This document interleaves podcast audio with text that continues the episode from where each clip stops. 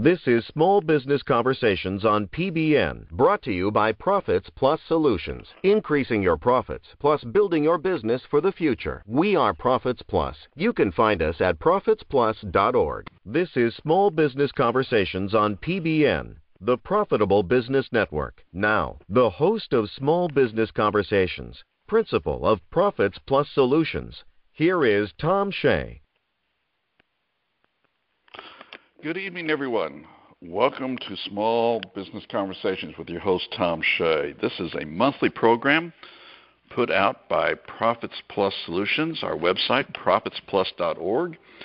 And our tradition for a whole lot of years has been to gather with everyone once a month, find someone who has some fascinating information that deals with small business, and ask them to donate an hour of their time to talk with us and give us information that we might not find through traditional media, or perhaps there are folks that, um, if you were to want to engage their services, you'd spend a whole lot of money.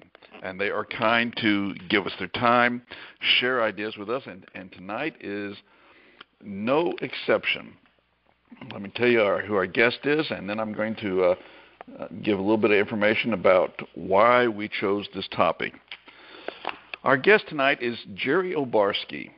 Uh, those of you who uh, attend a lot of trade shows and conferences and go, wait a minute, I've heard of someone named Obarski. Yeah, that's his wife, Ann. Ann Obarski. So Jerry has a quite a history dealing with loss control. And when we started seeing things at the first of the year, these articles talking about businesses having problems, we immediately called Jerry and said, Would you come back? It's been a bunch of years since you've been on the program. Would you come back and let's talk about this? Because after having sent out the two announcements that we do, the one that goes out on the first of this week and the one that went out earlier today, we've had emails that come in and saying, This is important. I need to hear about this because I'm getting beat up and I'm looking for ideas as to how to take and c- control this in, in my business. So with our program tonight. We recorded it somewhere later this evening. If everything goes right, it will be available on the profitsplus.org website as an MP4 file that you can either listen to it or you can download it. We also have small business conversations redistributed through 18 podcast services. They include Amazon Music, Anchor, Apple Podcast, Breaker, Castbox, Castro, Google Play, iHeartRadio, iVoox, Listen Notes, Overcast, Pandora, Pocket Cast, Podbean, Radio Public, Spotify, Stitcher, Vurbl, Apple CarPlay, Android Auto, as well as any smart speaker that you have there. All you have to do is tell it that you want to hear Small Business Conversations with Tom Shay, It'll play you, as we understand it, that which is coming up next. So let me introduce first. Coming to us from South Carolina tonight, my guest, my friend, Jerry Obarski. Good evening, Jerry. Hi, Tom. How are you? Hello to everybody on the line. I appreciate you being here, my friend, because as I said, you would be the first person I would call saying, I'm reading all these stories, uh, and knowing you as I, I do, you're one that um, no matter, even though you have retired once, you still listen to this stuff. You still keep track of what's going on in the world of loss prevention. So uh, your knowledge is great, but your experience is even more valuable.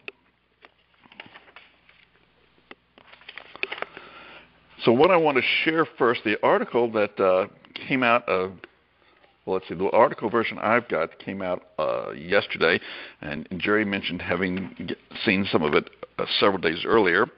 The announcement was Walmart is closing four stores in Chicago, one of the supercenters, and three of the smaller store formats. They announced it and said uh, all of these stores were open somewhere between 2012 and 2014. From the press release that came from Walmart, it says the Walmart Chicago fleet has been unprofitable since the first store opened there 17 years ago. Now, that's saying the fleet, understand the whole fleet of them. The four slated for closure lose tens of millions of dollars a year, with annual losses nearly doubling in the last five years, according to this press release. And it tells you how their employees can take and transfer to someplace else, or there's going to be a severance package if they want to decide and go work someplace else. It says Walmart touted its building presence in Chicago in recent years, even after the stores were damaged in 2020 during the weeks of unrest following demonstrations against police violence. It says, however, even in most tranquil of times, Walmart has generally refrained from operating in larger cities. He goes on to say Walmart in the five boroughs of New York has zero stores there. In the height of the pandemic, their CEO, Doug McMillon, said he would repair the damage to their stores and not just stay in Chicago, but actually expand their investment there. And from there, it has apparently not worked at all. There have been other places where they have been closing stores. Uh, it, it is a challenge. They're not the only ones that we are finding out there that are having problems because of loss. So let's start off with a, a broad question to Jerry. What's happening here, Jerry? What what is because Walmart's not the only one. What's going on right now? Well, particularly in the bigger metro areas, um, you have an, a perhaps disproportionate increase in the amount of retail theft through organized retail crime and it, it does appear to be centered in the eight or ten bigger metro areas where there's more opportunity to recruit players, so to speak, and more opportunity to pass stolen goods on to make a profit. Uh, I think your external theft, particularly in some of these Walmart stores, uh, is probably pretty significant and driven by a lot of different factors. But I think organized retail crime is uh, a growing problem with uh, significant increases uh, over the last couple of years. That's one of the factors you see in some of the big cities. You cited uh, Walmart's um, out of New York City, the boroughs and everything. And I think that may be telling a similar story to what we're now seeing in Chicago. You've also heard similar situations in the some of the West Coast cities with uh, some of the pharmacy stores and things like that, and I think uh, many of the reasons are the same. Is there any particular area of small business that is getting hit worse than others? Well, it sounds like if you listen to what is happening in California, a lot of it appeared to be the um, Wal or not Walmart's, uh, CVS's and Walgreens appeared to be having significant problems there. Once California, as an example, upped the minimum amount for uh, larceny theft for a, a major crime theft up to just under a thousand dollars, you had rampant uh, retail theft in some of these stores. I know that's not necessarily small business, but what happens to the chains will also happen to the smaller uh, retail environments. In your observation, can a small business be a target of what's categorized as organized crime incidents uh, as much as the say just the small individual. I mean, as, when we read about this Walmart report and the others that I've got, like Target and Lowe's and Home Depot, right. I, I see this information that talks about the organized. Will these organized crimes will they also take on a small business? I think they can. I think it depends on what type of of uh, merchandise they have. Keep in mind, organized retail crime is going to go after product that is extremely convenient, easily movable, uh, very portable, uh, easily saleable. So when you start talking small, smaller jewelry stores or uh, high-end ready-to-wear stores uh, or uh, that type stores that carry that type of saleable, quickly turnable, and concealable merchandise, yes, I think it absolutely can affect uh, small businesses. Let me ask you if we can put a little bit of a, a definition to smaller items.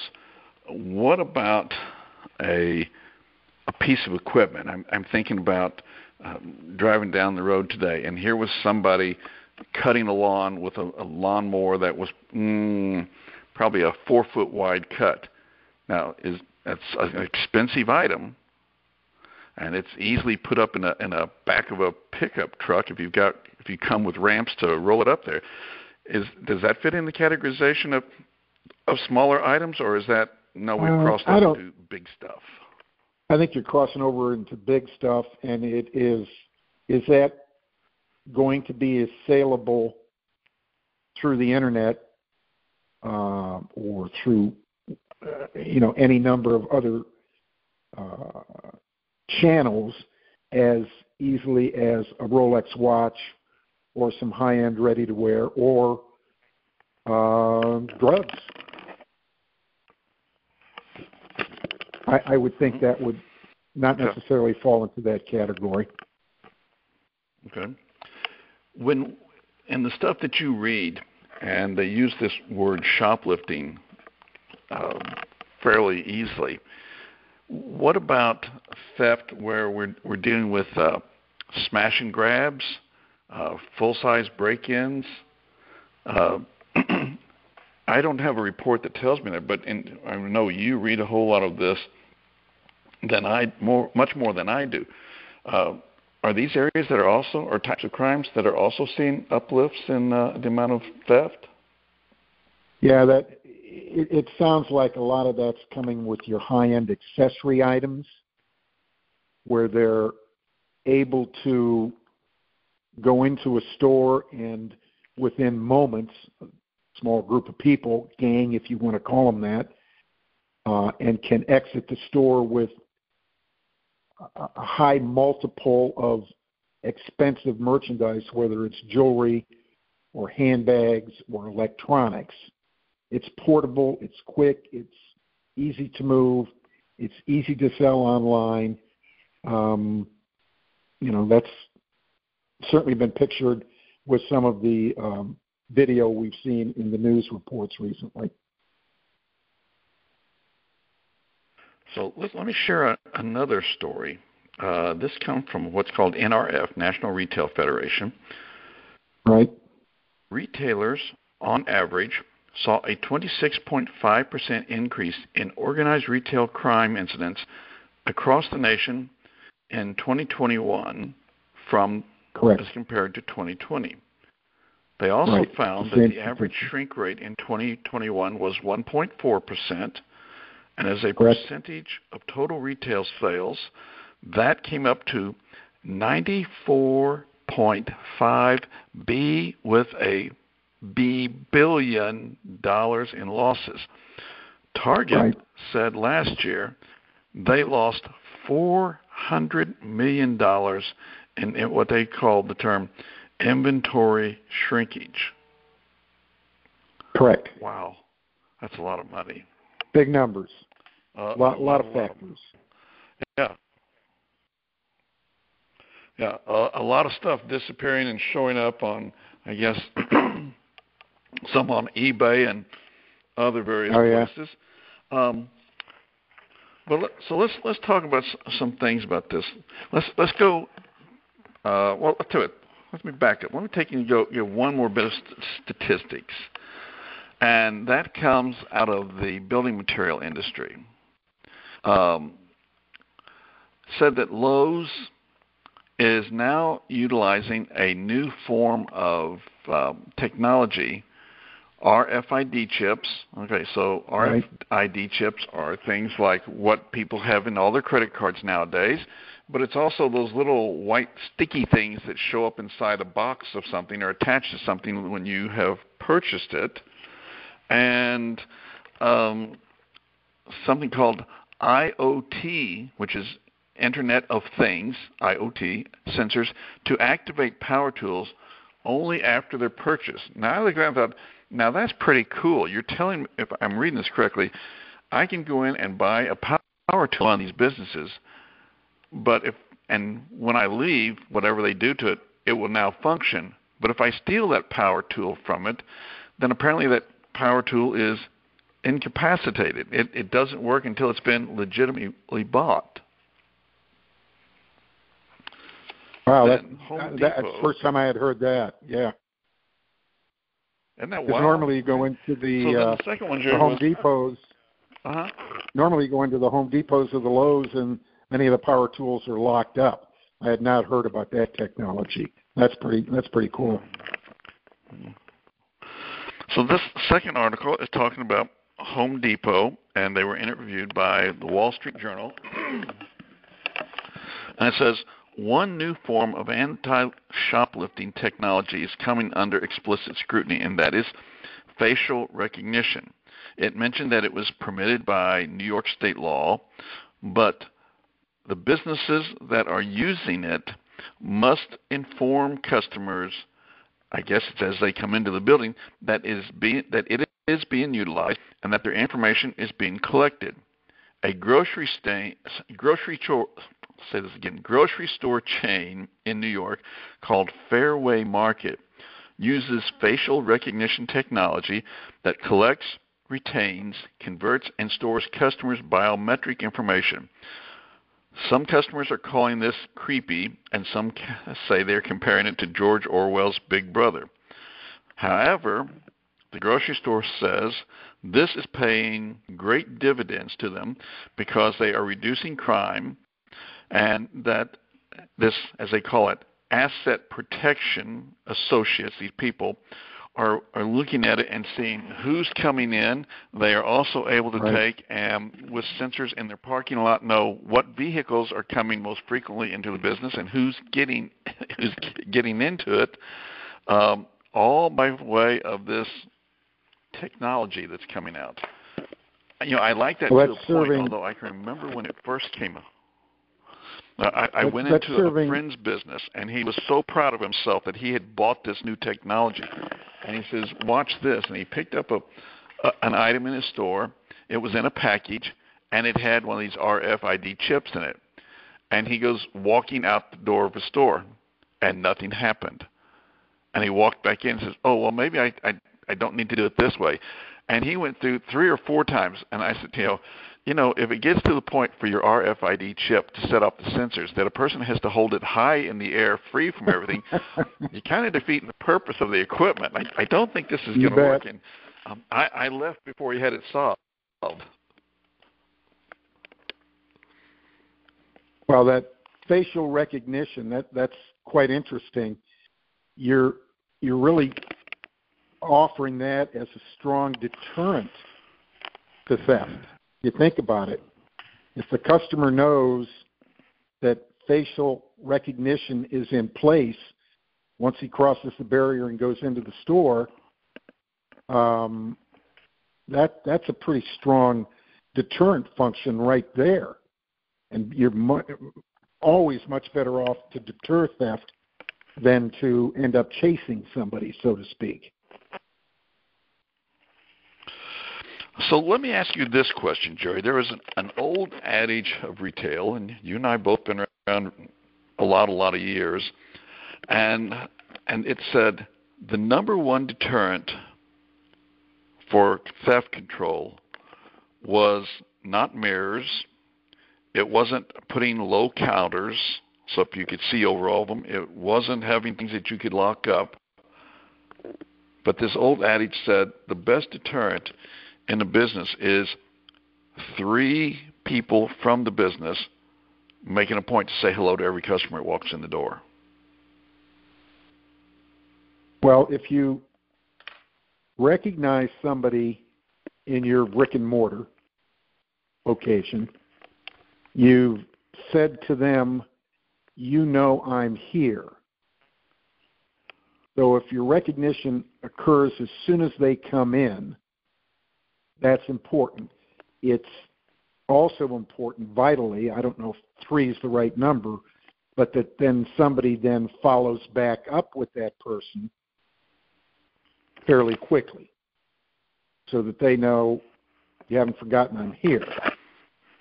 Uh, em- employee recognition, employee interaction in the form of good customer service has always been uh, a pillar, if you will, of shrink reduction.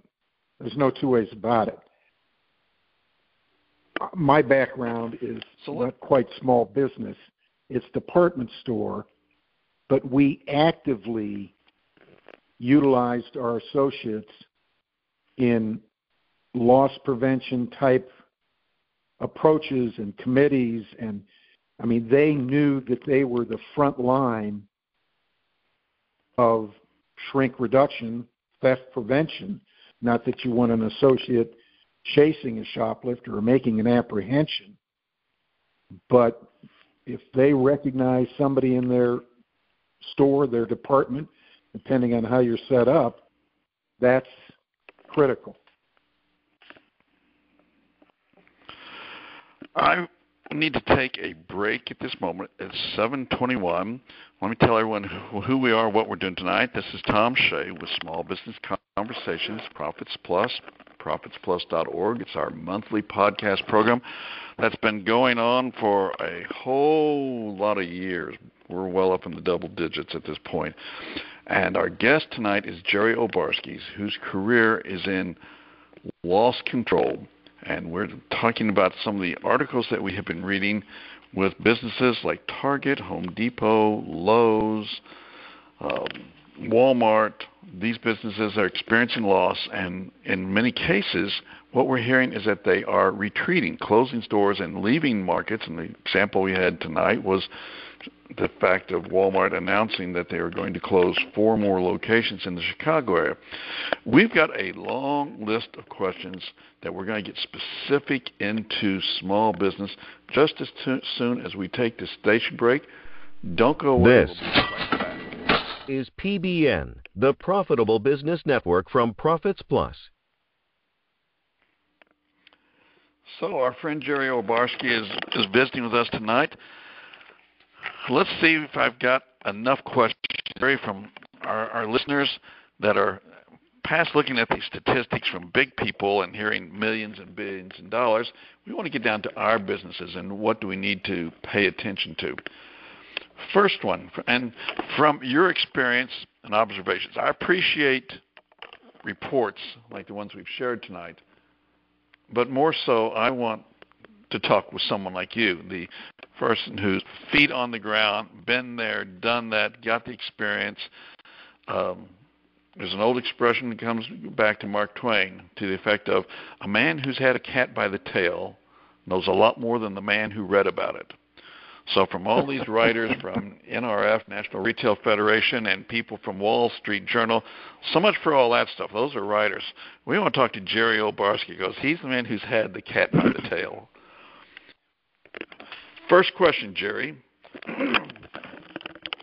Overall, do you find that there is more theft that comes from employees than what comes from customers? Or when I say customers, they're not really customers. These thieves who come walking in the door. let's, let's categorize them as that. Which which group, in your years of experience, is the the biggest source of, of loss in a business?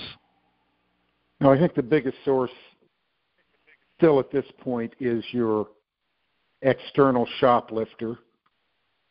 Um, and, and particularly with the growth of organized retail crime, there is a tendency, and it depends which statistic you look at, but the uh, NRF would state that external is about 37% and internal is about 28% with your your internal incidences being three or four times the size of your external um, instance. In other words, an average employee theft certainly over a period of time could be three to four times what your individual shoplifter might pick up on one or two occasions. So one estimate has employee theft average at about $1,500 per occurrence, where shoplifting is more in the four to five hundred dollar range. Um, I'm sure that probably differs when you get into uh, non brick and mortar things, when you get into the financial world. I'm sure employee theft could be many, many more multiples of that. But in general, I would still rate external theft somewhat bigger than internal theft, at least through the background that I have. I have my experience in, as you mentioned, the financial aspect. Uh, Marilyn, my wife, having been in the financial world for years, and every institution she has ever been affiliated with, there was a hard and fast rule that each employee must take a vacation and it must have, within the time they're off, 10 consecutive business days, and they are not allowed even in the building during that time frame. And the idea is if you have someone internally who is stealing, uh, whether it's moving money around or however they may do it, there is an expectation that the stolen money is somehow going to begin to leak out in the time in the 10 day time period. They can't hide it under something that no. long. Gotcha. Gotcha. So, how about this one? So, I discover in my business uh, there's a shortage of inventory. You know, I, I realize we're supposed to, according to the IRS, do an annual physical inventory of everything. Uh, we're not going down that rabbit hole as to just how, what percentage of small businesses actually take and do the physical one every year. But when you discover there's a shortage in products or in some cases supplies that your business uses that are could be very expensive for you uh, is there a statistic that gives you some guidance as to how often is that loss or shortage whatever you want to call it is actually in paperwork screw ups as compared to no it was actually stolen? Is there any guideline for those two? Well, it, and again, there are a variety of estimates out there, but one estimate would put administrative errors, for lack of a better word, when it comes to shrinkage in the um, 15 to 27 percent range, and I'm sure it varies widely uh, by company uh, whether you're on an ORD owned retail method or you're on a cost method. Uh, there will be variances there, of course, but uh, reasonably, I think it's accurate to say that administrative errors, whether it's price change, physical inventory, uh, accounting issues, invoicing issues, or whatever, to the product that you sell the air rate is probably in about the 20% range thereabouts. And I think it I think it would vary dramatically uh, by business too. Now supplies, that's a different story because that's an expense item. Yeah, that may be something you have to more visibly notice. Now, as you mentioned this thing about these in, internal errors, I think also about in a business because uh, in old days, uh, I can remember a, a person with a business that was experiencing quite a bit of loss. And what was occurring is like, well, they couldn't figure it out, did not know where it is until finally someone went and looked in the store and counted that there were four checkout counters. And each okay. night, what was handed in was three. The theft, the, the thief, was so bold but so smart was simply they just installed an extra cash register. And when you look at where everything was computerized, yeah, you could do that. You could get by with that stunt. and that's how their thief was caught as to who was pocketing all his money. You know, I mean, I hate it from the standpoint of the business, but I go, boy, that was pretty sharp thinking. But from your comment, Jerry, one of the things I would throw in is that in your business, with your having a point of sale, who has the passcodes to get into the backside of your computer to mm-hmm. change quantity on hand?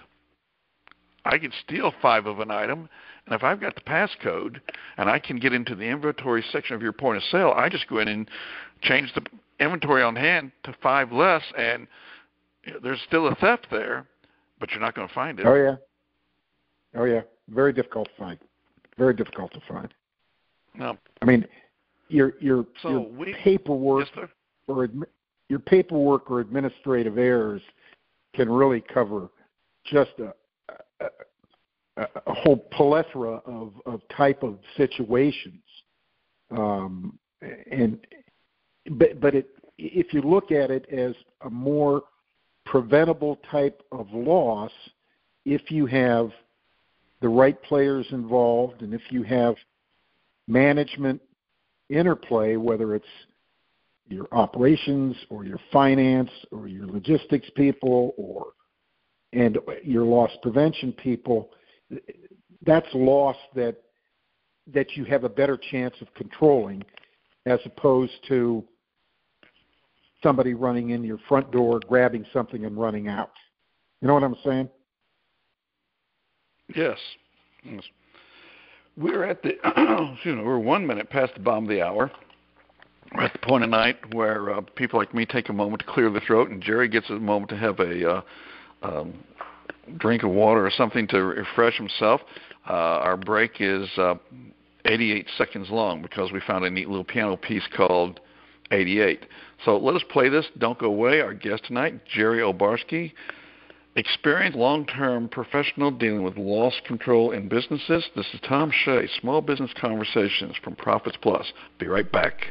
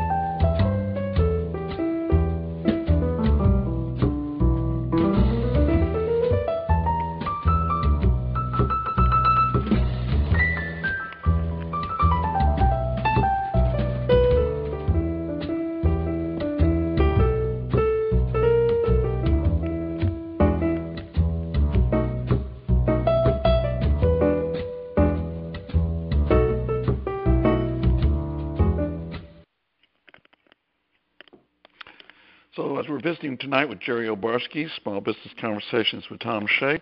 Jerry, when we finished up a while ago, one of the items we were talking about was loss of items other than um, the products that we sell.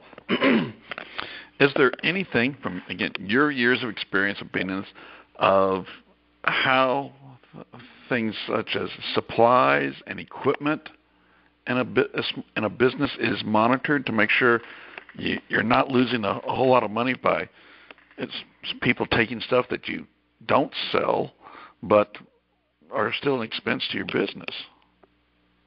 I can't speak to yeah, supplies. I'm, I'm a case of a hardware store. Yes, sir. Oh yeah. Um, my experience would have been more with uh, the type of equipment that we would have used in a in a department store, and there were just simple sign in, sign out logs with serial numbers on that sort of thing. Uh, you bring up a good point with a hardware store. You just got all kinds of equipment issues there. Um, you know, I don't know that I have a particular answer for that. It could be expensive if you are the person who fixes chainsaws and string trimmers. there could be a oh, lot yeah. of tools walking out the back door. Okay. Absolutely. Second question. First, first-hand experience drives me crazy. Um, went into a, a business recently, made a purchase.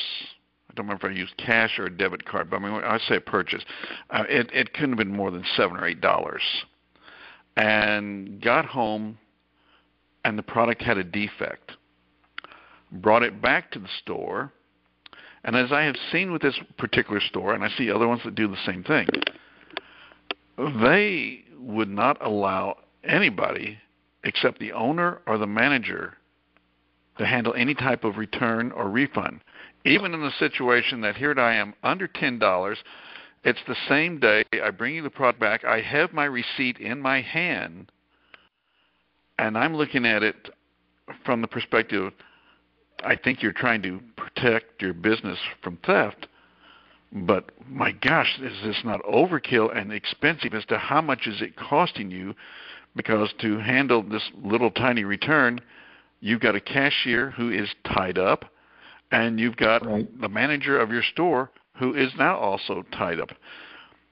Guidelines. I'm, I'm, sure there are plenty of people who listen to our program who go, you know, I've got that same problem. I, I don't know how to balance it so that I, I, I could consider the cost of time we take to look at this as compared to something being stolen. Well, it's also it's also a very strong customer service issue.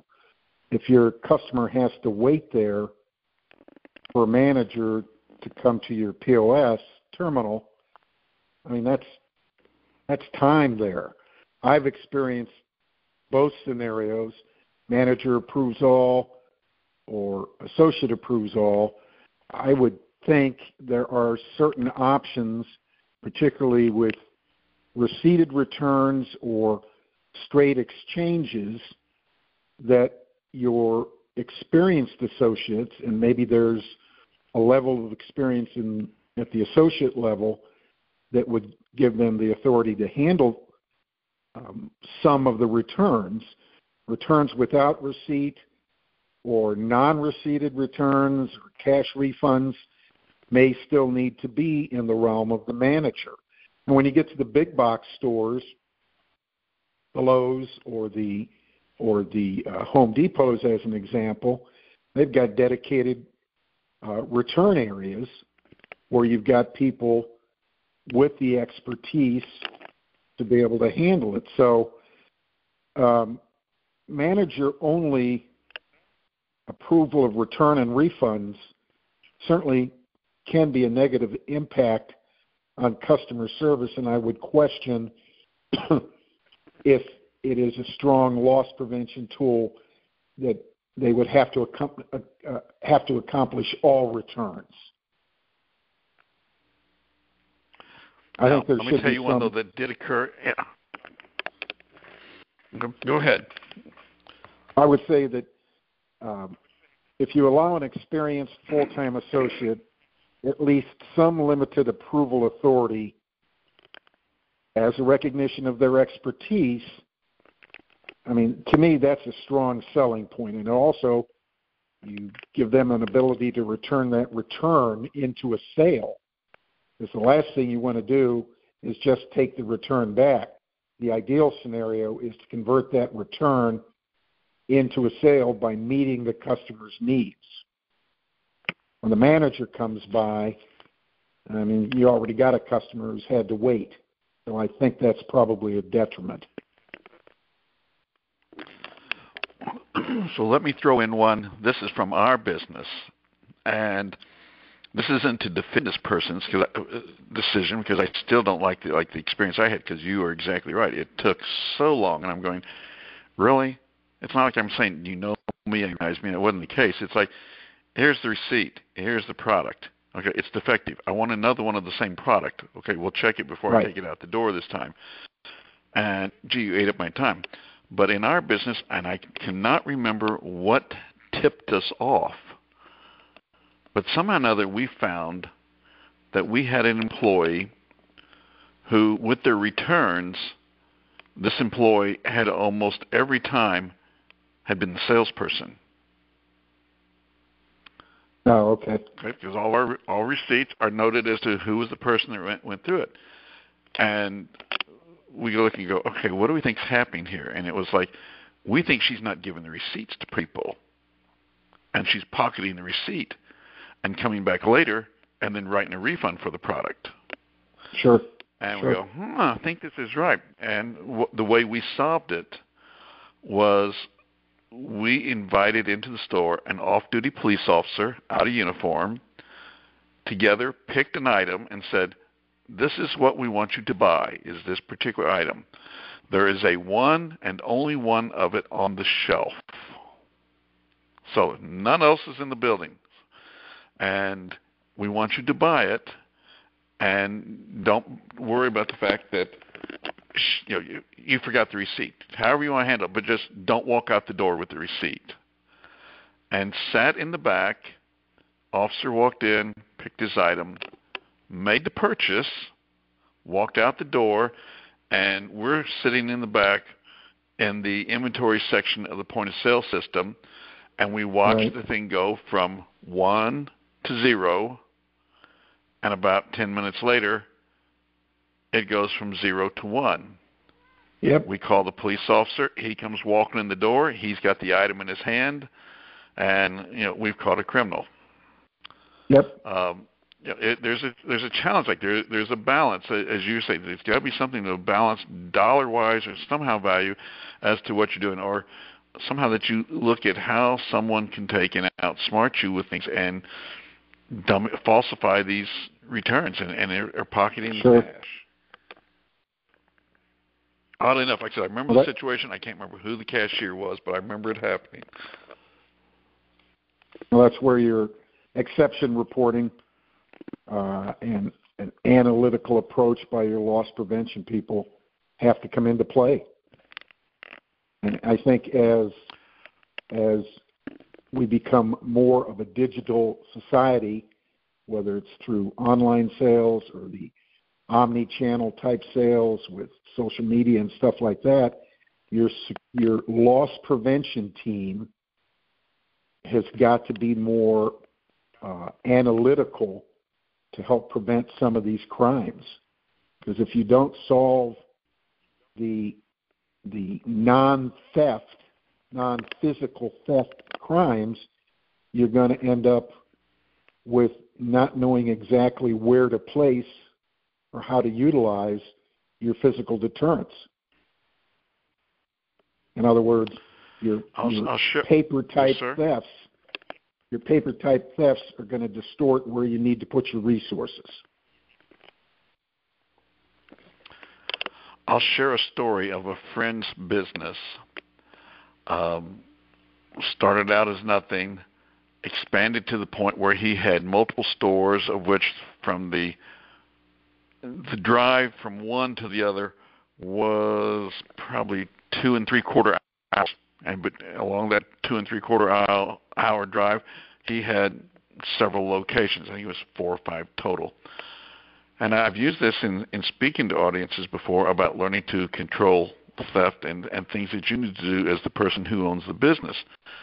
And I said, my friend had this business, and he made a point to visit each of his businesses every week. And I said, in this one business that was the downfall of his all of his whole place, he, he went bankrupt. The whole thing's gone.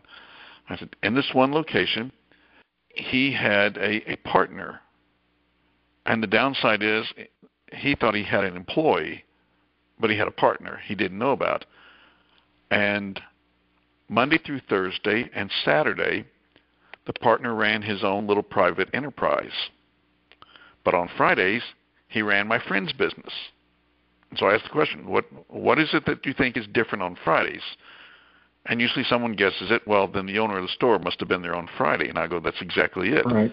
The thief knew when the owner would be there. And I said, so let me ask all of you questions. And I see heads shaking and people get it. And I said, so do you come to work about the same time every day? Uh, do you drive the same vehicle? Do you park about in the same place? Do you go eat lunch about the same time? Are you a member of uh, the Rotary Club and they meet on Tuesdays at lunch and you always go to that?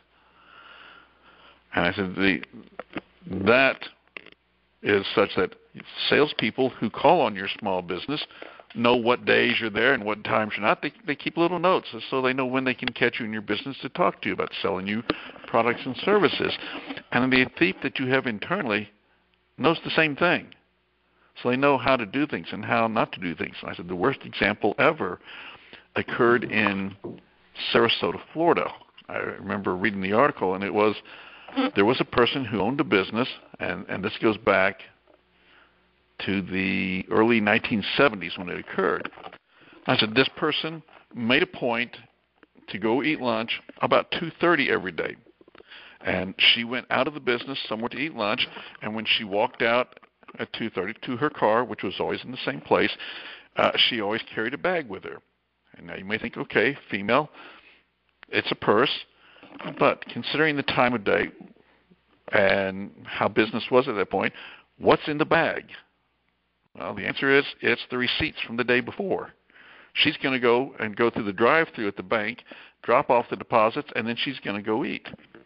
Except as the story was told in the newspaper, she was met in the parking lot by a, I believe they described it as a former disgruntled employee who approached her with a gun and said, Give me the bag. she refused. They put the gun in her face and said, Give me the bag. She refused, and it was one shot to the head. She's dead.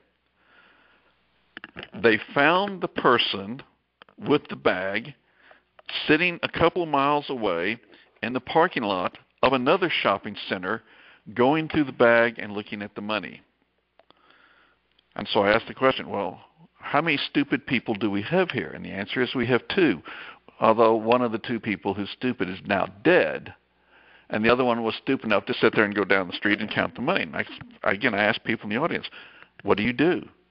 You know, are are you as the owner of business, what are you doing that's setting up a potential employee to become a thief? Uh, if you were a clothing store and you offered alterations, do you track the alteration tickets? A person could come in and want to pick up their alterations, and the employer says, "Oh, that's twenty dollars," and just put the twenty dollars in their pocket.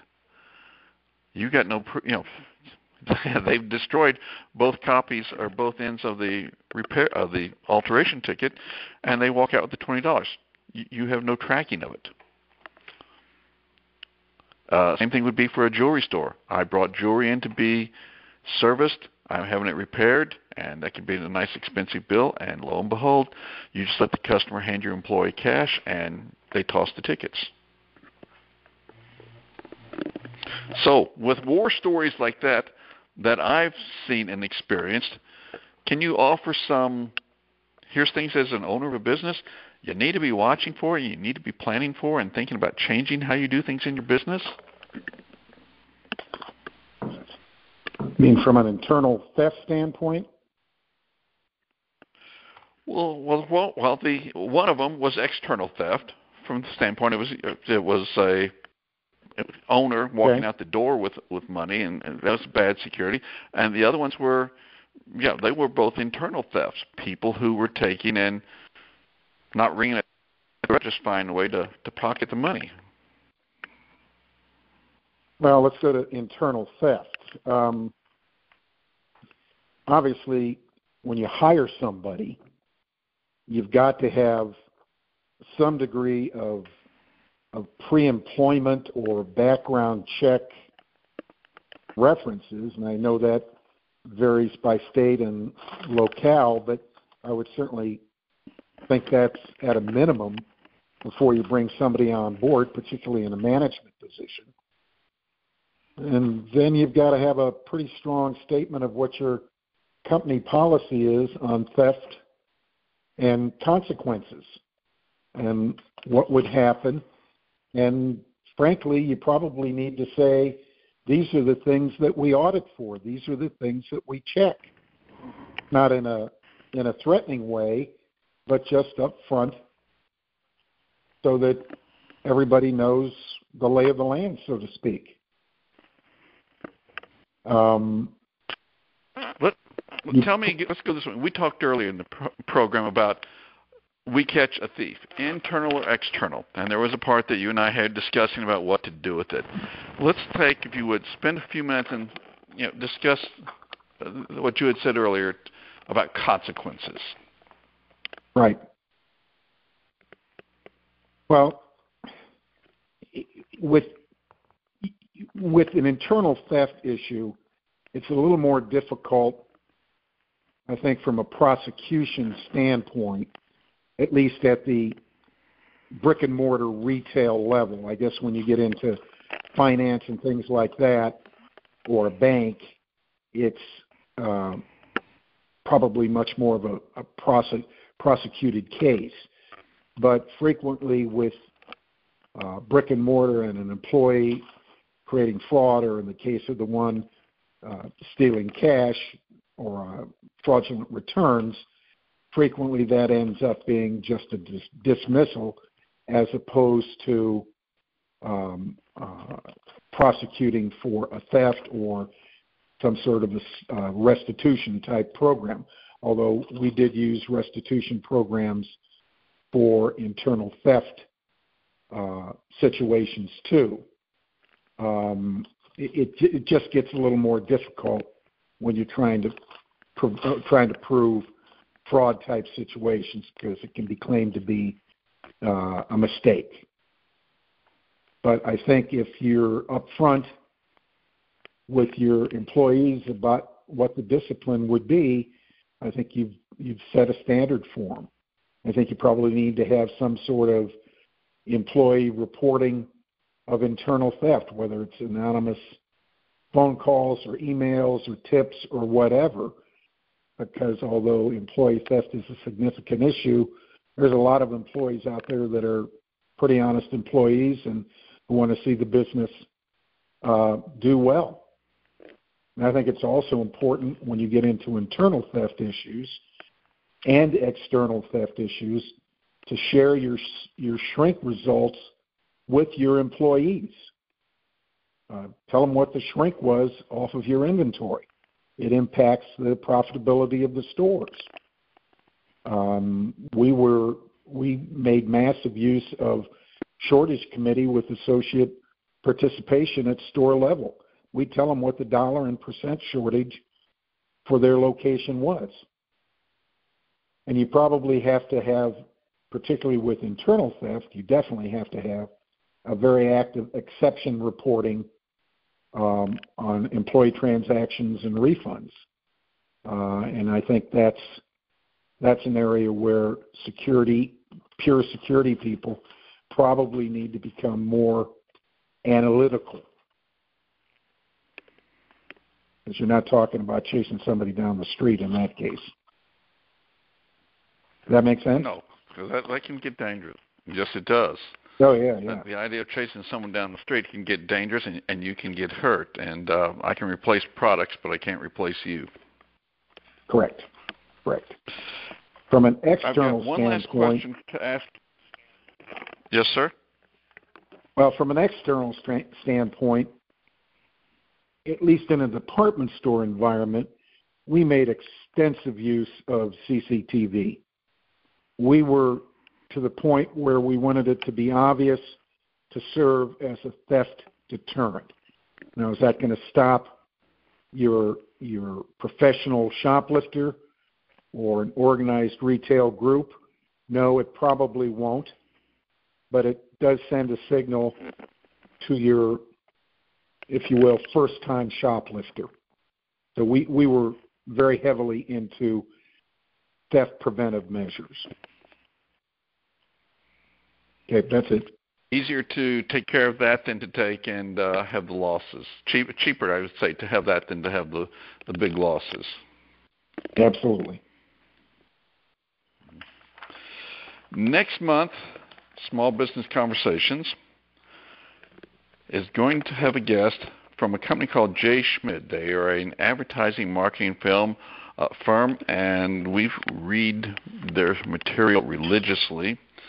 And our guest is going to be a gentleman by name of Devin Clements, who wrote a piece that intrigued us, dealing with the idea that more than a tagline, a motto, or some effect, or a voice in our advertising, asking the question as to so what is the message system that you're designing for your business to convey?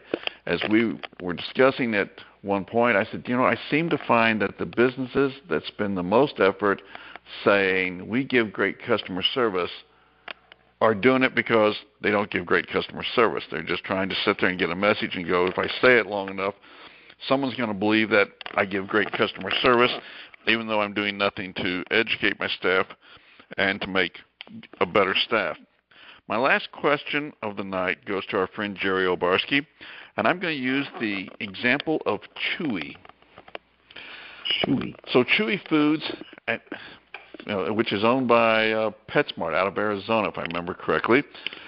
So you know, Chewy has this service that you can take and have your cat food, your dog food, your cat litter, and all those other things shipped to you on an automatic basis.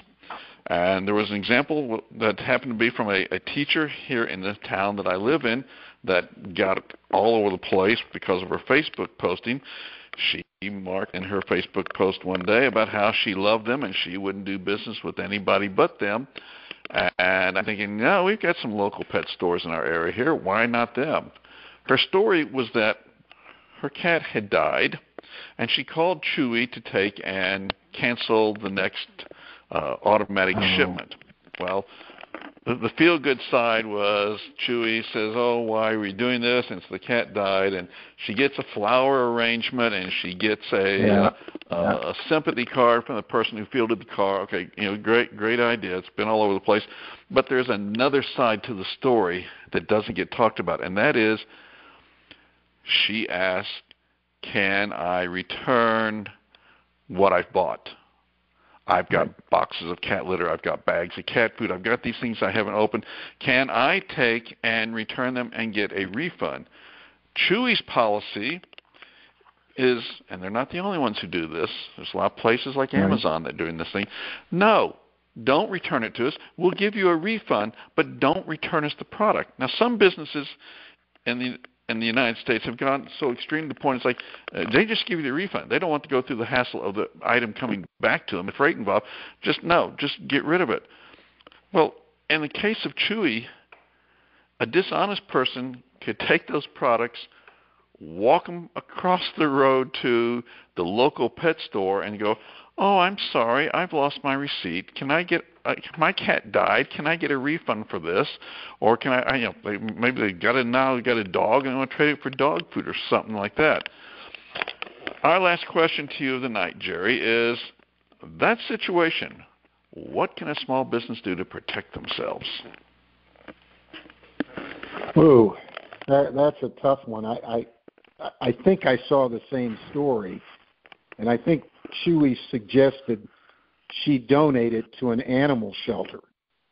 But yes, um, could she could a customer turn around and if it's product that's also sold in a brick and mortar, return it? Um, fraudulently, uh, yeah, fraudulently return, return it, to, it to a retail store. Yeah, I guess that could happen. I, I don't know how you. So as we see, the, these extra items, you know, is there any thoughts as to what does a business do to with regard to uh, other than just our return policy is no no receipt, no return. Is, is there right. no? I mean, sometimes that's the only answer you get. It's like, no, that's that's our rule: no receipt, no return. Yes, you're right. Now, now keep in mind, if they're returning a box of dog food and it's in good shape, and they sell that same dog food, they're taking product in too. Yeah. Follow what I'm saying? Yeah, they're not really losing other than time and effort. They're, they're handing someone ten dollars yeah. cash, and they get a product they're going to sell for ten dollars. Correct. Correct. Now, I mean, when you get into some of those items that are single-use type items, food or cosmetics or something, and the store says, "Don't bother sending it back. We'll give you a refund." Uh, and Amazon, like you say, Amazon and Walmart are big on some of some of that stuff. I mean, it's really touted as a major customer service feature, um, and I would think, you know, there there is some exposure on the other end to people who carry the same product uh, from a fraudulent return basis. I, I could see where that could happen. Um, well, Jerry, we have spent an hour. It seems like just a few minutes, but we've spent an hour, and it's time to let all these good folks who are listening, whether they're listening to us live or listening to us as a rebroadcast, to let them go do whatever else in life they need to do. I want to say thank you, Jerry Obarski, for contributing your hour tonight to come and share with us from your expertise. And our intent is that in sharing Jerry with you, you're getting some ideas of things you need to pay attention to and other experiences. And in some cases, we've got solutions, and other ones, no, we just had to leave you with a question and a thought as to, am I having this problem and what do I need to do about it? Definitely a lot of great insight. Jerry, uh, let's say I will first say thank you for the contribution of the hour tonight. It's much appreciated. My pleasure. And also, since many of them know Ann, uh, from all of us here on the program, you, you tell Ann Obarski we said hello. I will certainly do so. Okay. Everyone, next month, Devin Clements joins us. Thanks, everybody, for being with you. With us, we appreciate you being It here. has been our pleasure to share fresh ideas and trends from premier small business owners, coaches, and resources. Join Tom Shay and guests next month right here on Small Business Conversations from Profits Plus Solutions. This is PBN, the Profitable Business Network. Visit our website to learn more about us at profitsplus.org. There, you will find our catalog of small business conversations, articles and advisories, news, meeting planners, calculators, and resources. Also, we invite you to connect with Profits Plus Solutions on our various social media channels. Please like or connect with us on Facebook, LinkedIn, SlideShare, Twitter, and YouTube. We have links to all our social media channels on our homepage at profitsplus.org. Thank you for joining us.